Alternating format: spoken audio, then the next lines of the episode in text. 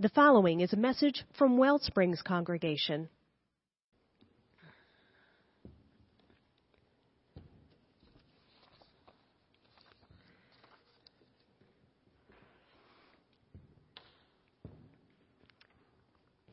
So I have what you might call a firmly held set of beliefs and perspectives about music and movies and television shows, which means I am at perpetual risk of doing this.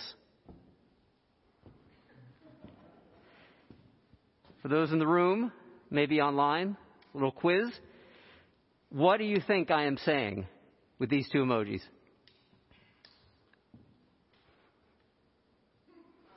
No one wants to go first. That's okay. No one wants to be wrong. I don't want to yuck someone else's yum.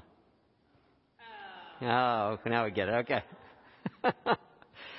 And because I tend to have these strongly held opinions and perspectives about pop culture, about a lot of things that show up online, this is something I recognize I have to be very, very careful about. And I say that today to share an intention with you. I'm going to tell you something in just a moment about something that just popped up in my head. And the intention is not at all to yuck a yum of yours. All right? That's not even in the ballpark of the field of my intention here. Some of you know the song. I think it's also by Nancy Griffith, but the really famous version is done by Bette Midler, right? Ah, there we go, a yum face right there.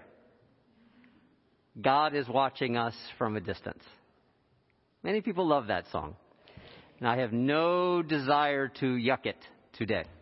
I don't particularly like the song, but I'm not going after it.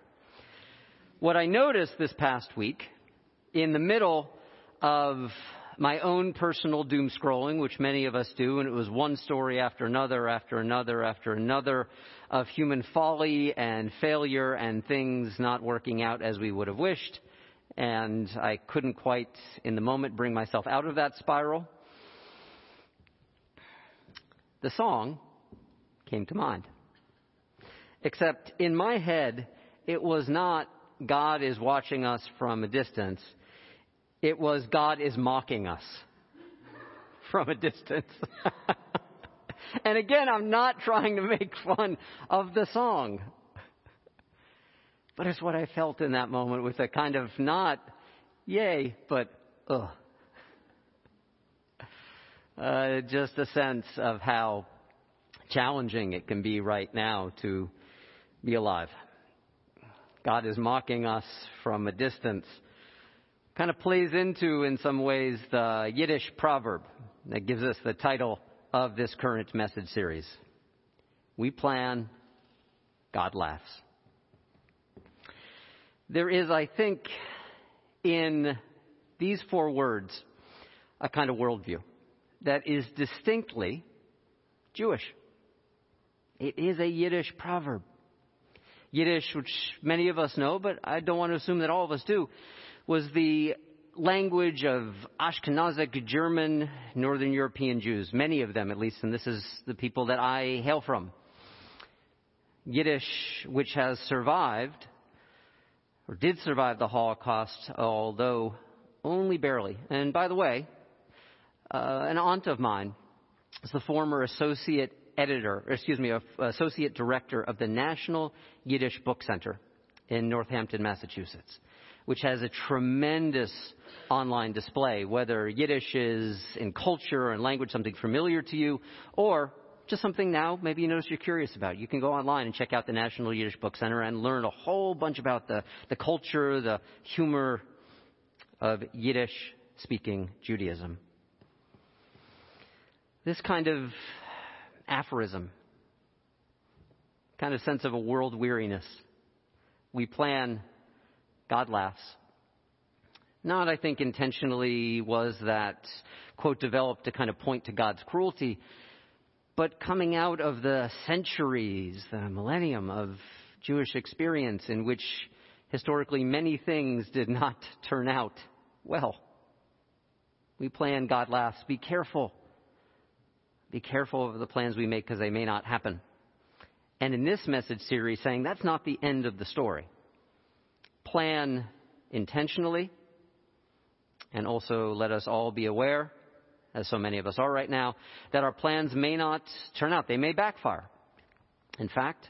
And still, that does not leave us entirely vulnerable, because in this series we're also talking about the reality of covenant, the promises we make to and with each other, which are not primarily about outcomes. They're about presence, about showing up with and for each other, even in the midst of when our plans fall through. I think the first place that I ever read that little four-word sentence, we plan, God laughs, was in this. I grew up with this book. Perhaps some of the rest of you did as well, too. Big book of Jewish humor. I think it's still in print, and I think it's been in print for the better part of half a century. It's where I read for the first time, I can't remember the author's name, but a little book of humor and spiritual insight called Zen Judaism, which said, if there is no self, then whose arthritis is this? And again, that's just one small little bit of Jewish humor. Now, I don't think there is anything called essential Jewish humor. I don't like boiling things down to an essentialism. It's reductive, and it misses the diversity of who we are as human beings. And there are some common regular themes that show up in Jewish humor, which is very common, as we find in a lot of marginalized communities, in which a lot of things that happened were beyond their hopes and their plans. And so you will very often see in Jewish humor a kind of snarkiness, sarcasm, complaint, to be honest. There's another Yiddish proverb that goes, if God lived on earth, people would break all of God's windows.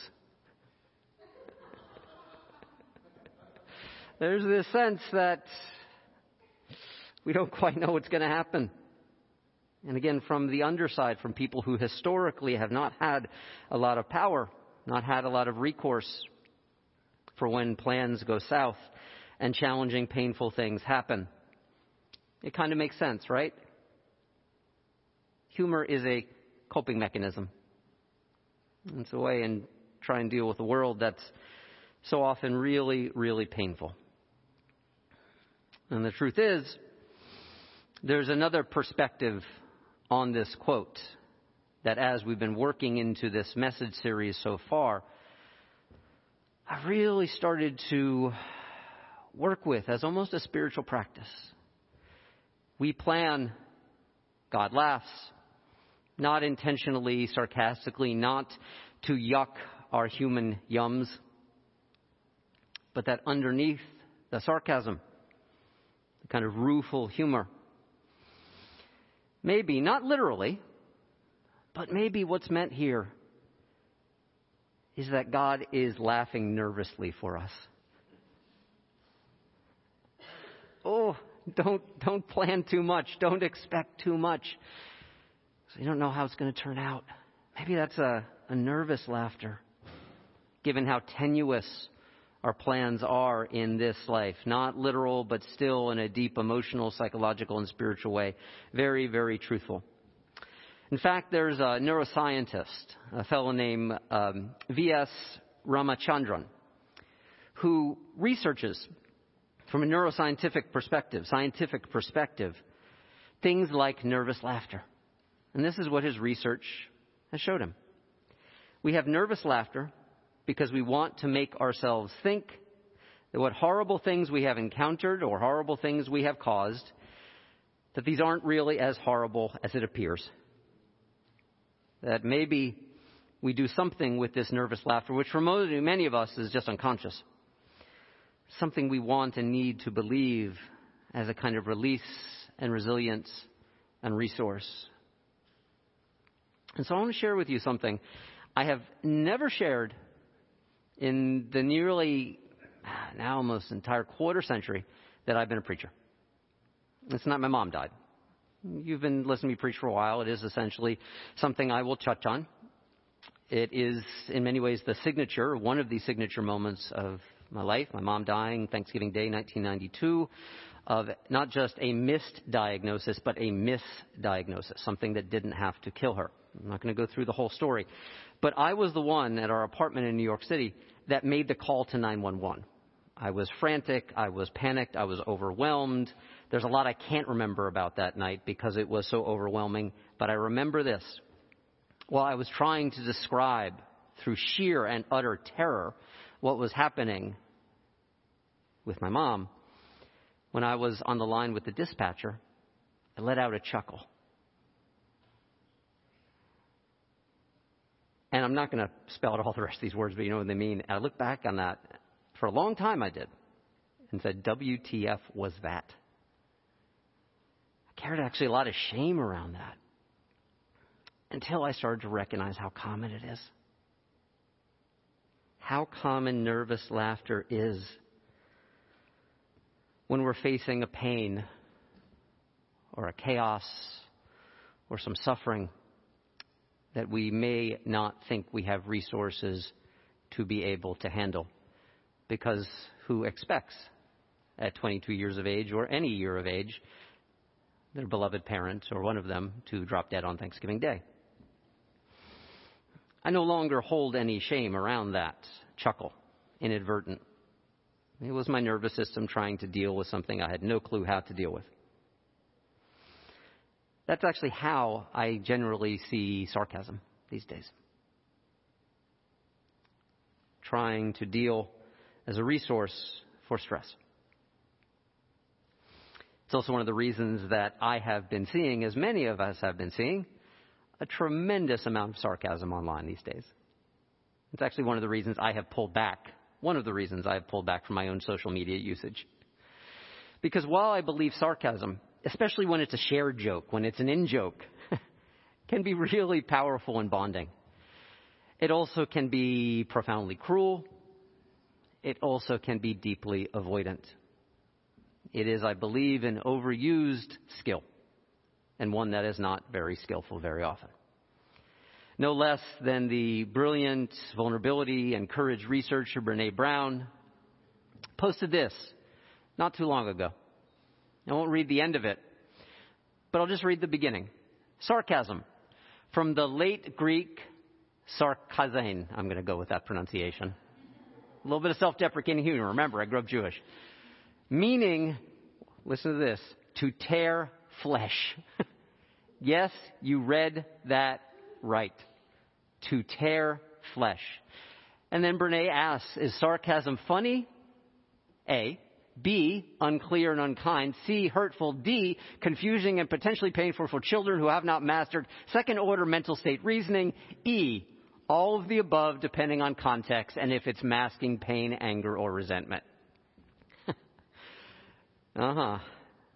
Sarcasm holds and does an awful lot of work for us. And you can read the rest of the quote yourself. You can look it up online, on Facebook. I'm sure she's posted it other places and social media as well, too. She's asking for examples for, I guess, a book that she's working on, Atlas of the Heart. So the answer is sarcasm skillful? Remember the question. Answer, sometime. And perhaps too much. Some of you might know who John and Julie Gottman are.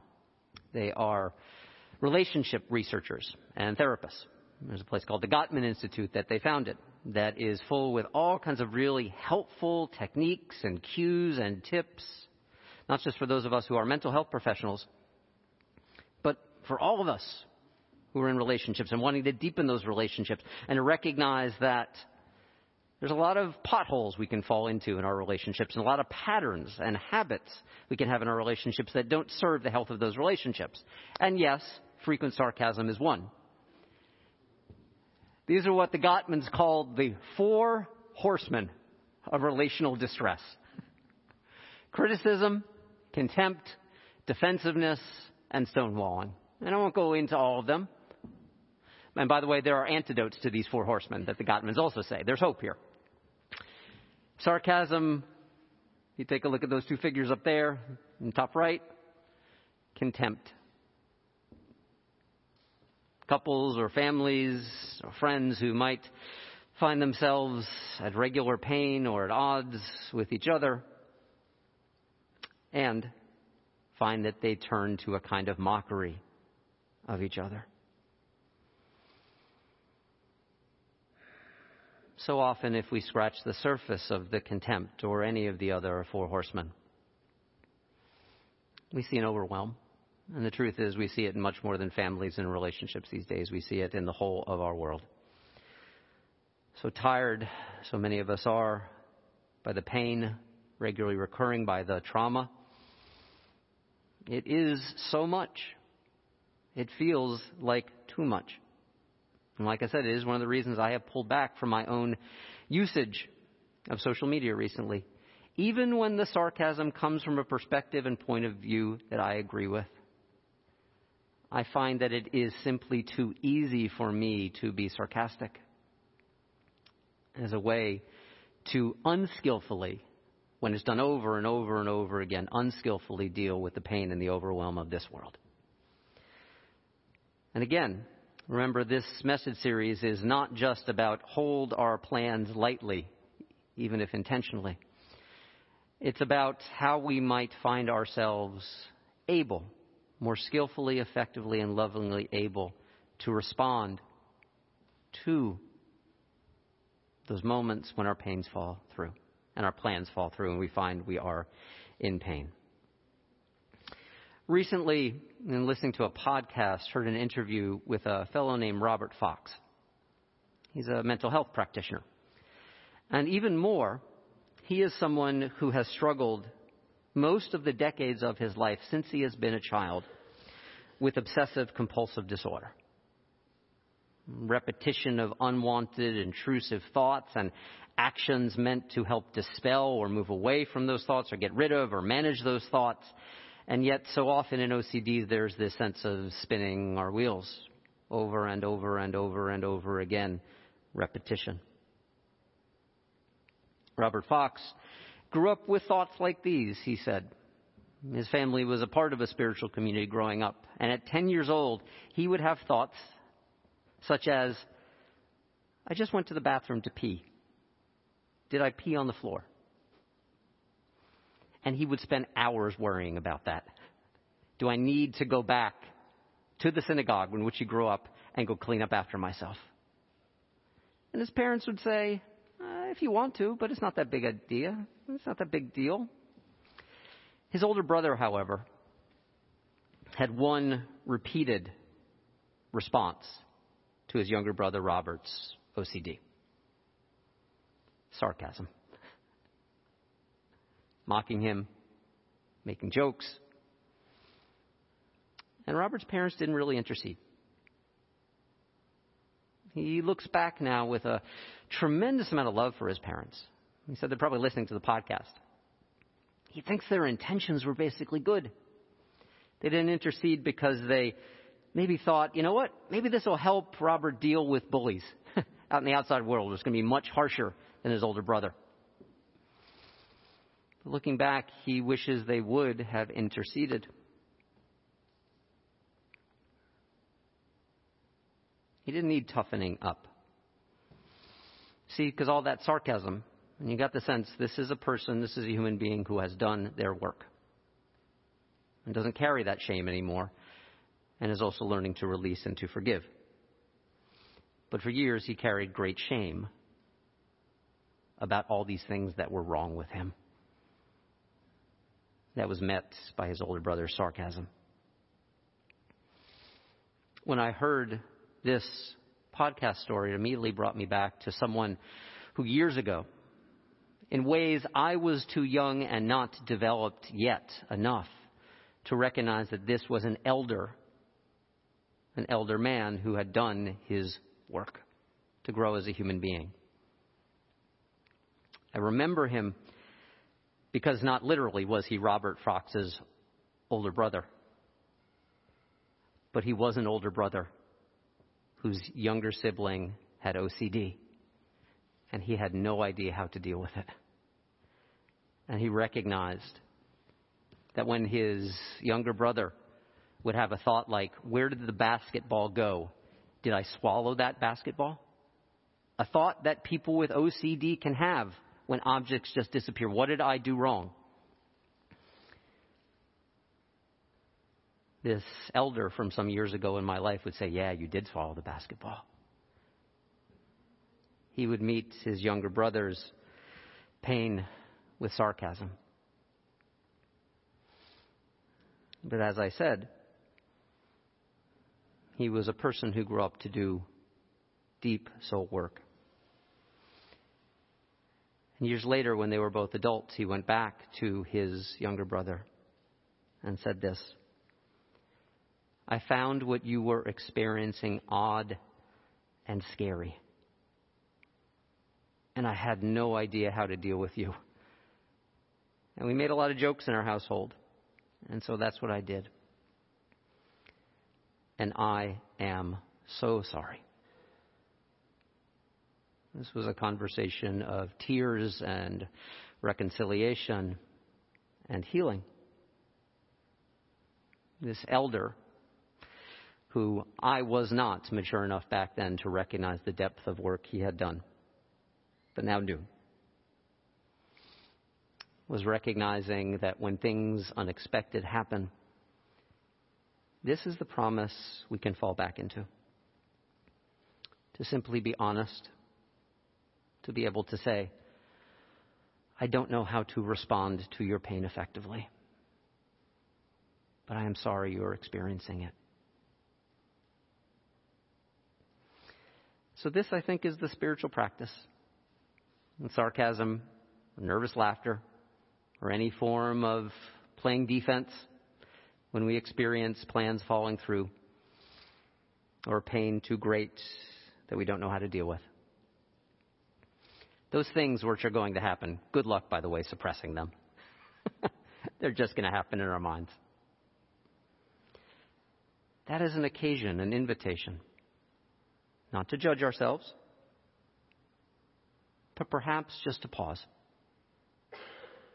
to restrain ourselves with gentleness inwardly and listen. How are we being pushed to our limits of how we know to cope with what we don't know how to say, I'm sorry, or I'm sorry you're in pain, and I don't know how to help? That is a moment for pausing within ourselves, for asking what in me, in my overwhelm, in you, in all of us, might need some tenderness and some gentleness. This is a covenant that we can keep and make with our own pain, with our own overwhelm, and with the pain of others.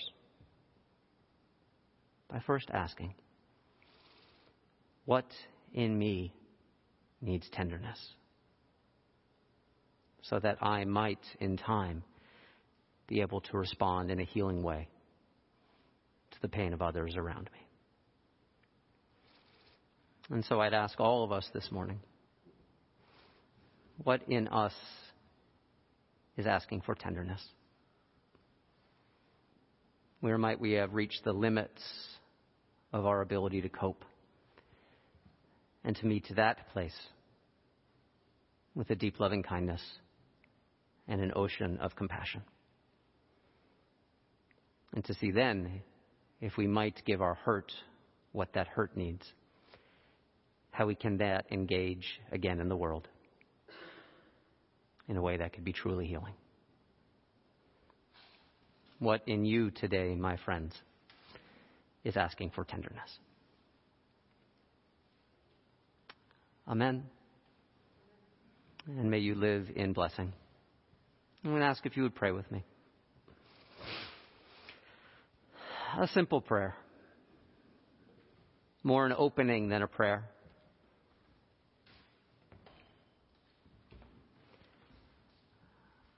An invitation to look inside to what may be closing by way of sarcasm, defensiveness, and to meet ourselves at the place of that closing without judgment, but with wisdom and kindness. All of these instantaneous reactions, they can all be the gateway and the path to our growth and development as human beings, if we pause long enough to recognize, where is the ouch? And what is the ouch asking for? Amen. If you enjoyed this message and would like to support the mission of Wellsprings, go to our website, wellspringsuu.org. That's Wellsprings, the letters UU.org.